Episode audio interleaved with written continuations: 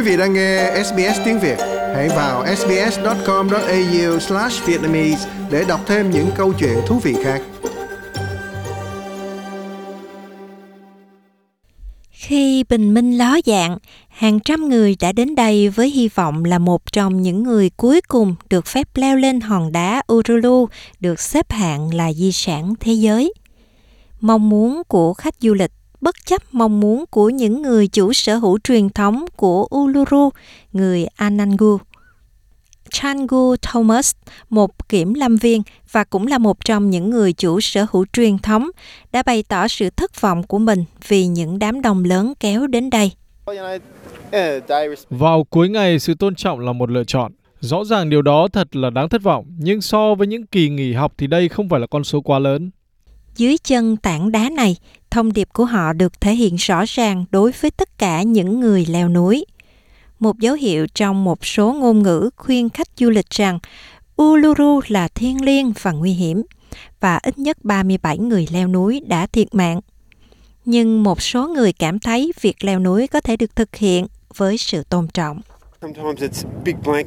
Đôi khi những lời tuyên bố này vẫn còn gây nhiều tranh cãi, đề cập đến mọi chủ sở hữu truyền thống, nhưng có thể không phải là như thế. Có thể một số người trong số họ tin rằng nếu chúng ta tôn trọng khu vực này, chúng ta có thể làm việc cùng nhau. Chúng tôi sẽ leo núi với đôi chân thật nhẹ nhàng và bất cứ chuyện gì xảy ra thì nó sẽ xảy ra thôi.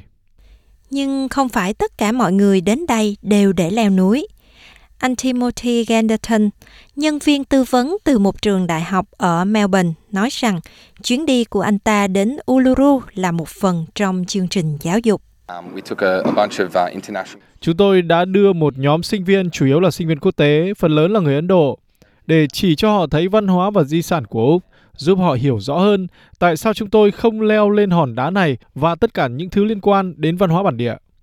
Thế nhưng một số người khác thì nhìn nhận sự việc khác đi. Đây là ngày cuối cùng để leo lên hòn đá này. Vì vậy tôi nghĩ chỉ một ngày này nữa thôi. Hãy nhắm mắt làm ngơ và mọi chuyện sẽ ổn thôi.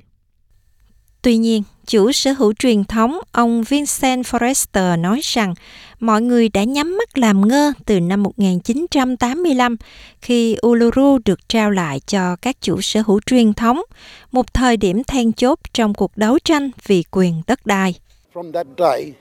Kể từ ngày đó năm 1985, chúng tôi đã yêu cầu cấm những chuyến leo lên ngọn núi này. Tại sao? Rõ ràng đây là địa điểm thiêng liêng của chúng tôi và nó cũng là một địa điểm linh thiêng cho tất cả người Úc. Đã 34 năm trôi qua và thượng nghị sĩ Tây Úc, một người đàn ông Zaguru, ông Pat Dawson nói rằng điều này có thể bắt đầu hiệu ứng thay đổi cho các thổ dân trên khắp nước Úc. Với bản chất đó là một sự thừa nhận rằng mọi thứ có thể thay đổi. Nó không phải luôn là những gì mà chính phủ nói rằng mọi thứ nên là như thế. Và với sự kiên trì, tôi biết mọi người đã rất kiên trì gánh vác những mối quan tâm của các vị lão làng và biến nó trở thành sự thật. Vì vậy, điều này thật tốt. Thứ Bảy vừa qua là một khởi đầu mới chờ đón những người Anangu và tất cả người dân Úc. Anh Chanju Thomas nói rằng thế hệ của anh sẽ nhớ mãi cuộc đấu tranh lâu dài đã xảy ra trước đây. Thật là xúc động, có những người lớn tuổi đã đón chuyến hành trình dài này trước khi tôi được sinh ra để khép lại cuộc leo núi này. Và bây giờ họ không còn ở đây nữa.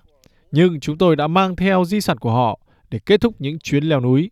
Có một chút buồn ở đó, nhưng cũng có một chút hạnh phúc khi biết việc này rồi cũng kết thúc và sự tôn trọng sẽ được dành cho những ước nguyện của người Anagu.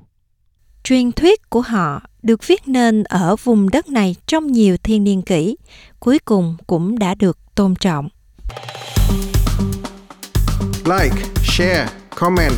Hãy đồng hành cùng SBS tiếng Việt trên Facebook.